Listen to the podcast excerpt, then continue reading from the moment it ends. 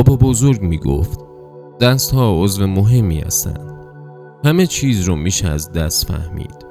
وقتی ضعف کنی اول از همه دستات درد می‌گیره.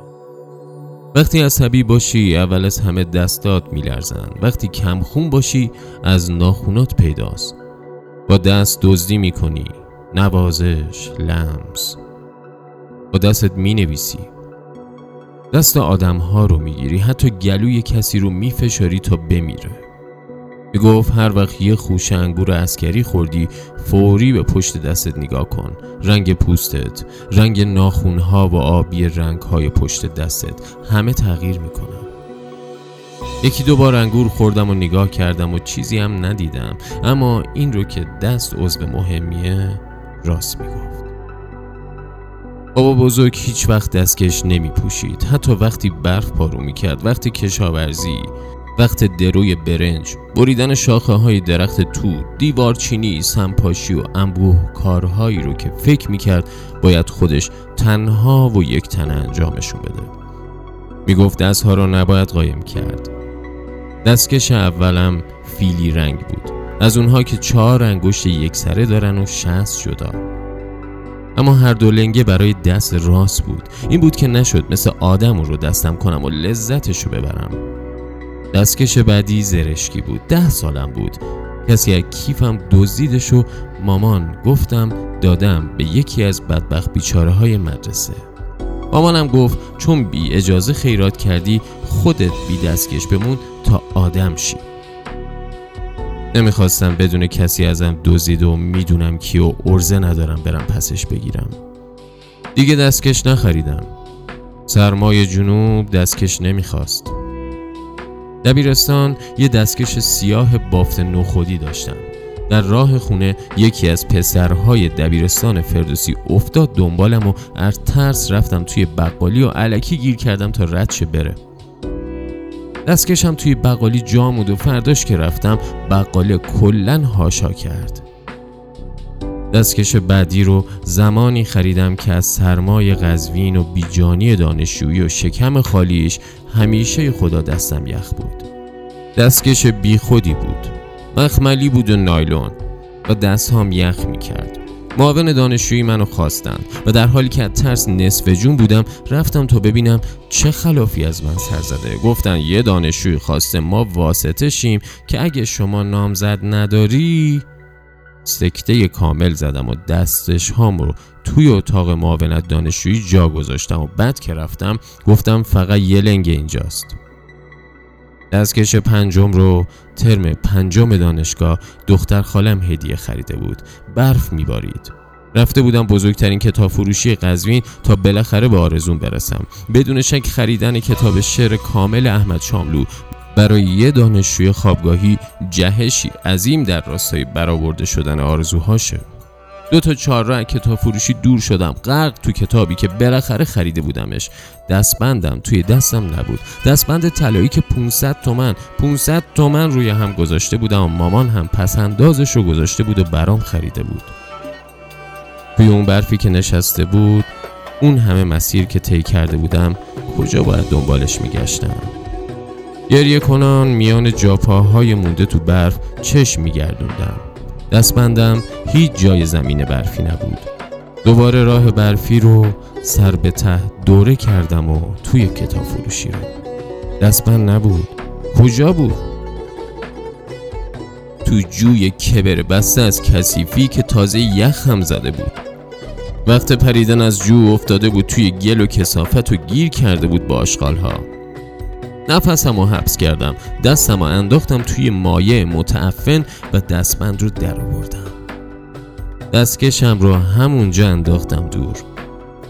دستکش بعدی رو توی اون غروب سوزناک آذر ماه از دستم در آوردم تا بالای سر جنازه با بزرگم گریه کنم و کمتر زبری پشمی دستکش رو به چشمهام بمالم. لنگه دستکشم افتاد. تو گل و لای کفش های ازادارانی که روی خاک نمدار گیلان راه می‌رفتند و گم شد. دستکش بعدی سیاه بود چرمی. مامان پولشو داده بود. همین دو سال پیش. دلم نمی اومد دستم کنم. توی جعبه نگهش داشتم. امسال که رفتم سراغش کلا پوست پوسته و غیر قابل مصرف شده بود. به خیالم یادگار میموند برای نب نتیجه هام رفتم یه دستکش سیاه خریدم برای خودم که نه زنونه باشه و نه مردونه. ساده و معمولی. دفعه سومی که اون رو دست کردم پیش کسی نشسته بودم که لابد مثل بابا بزرگ فکر می‌کرد دستها عضو خیلی مهمی هستند. خواست دستکشم رو در بیارم. درش آوردم. دستهام یخ کرده بود. میلرزید. بیرنگ شده بود و یه علامت پررنگ سوختگی هم داشت. گفتم جای سوختگی با روغنه. بلک روی دستم دقیق شد و بعد دستکش هام پیشش جا موند. آره همه چیز رو میشه روی دست ها فهمید.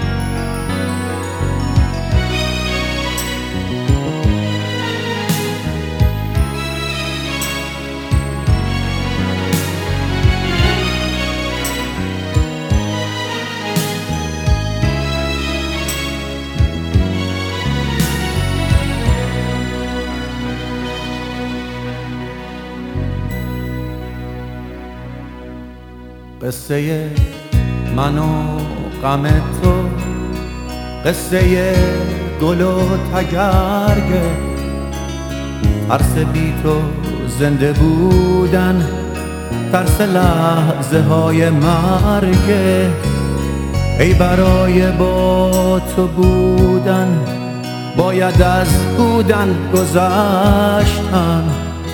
سر به بیداری گرفته ذهن خواب آلوده من. همیشه میون قابه خالی درهای بسته. طرح اندام قشنگت پاک و رویایی نشسته. کاش می‌شد چشام ببینن. طرح اندام تو داره زنده میشه جون می‌گیره پا توی اتاق می‌ذاره.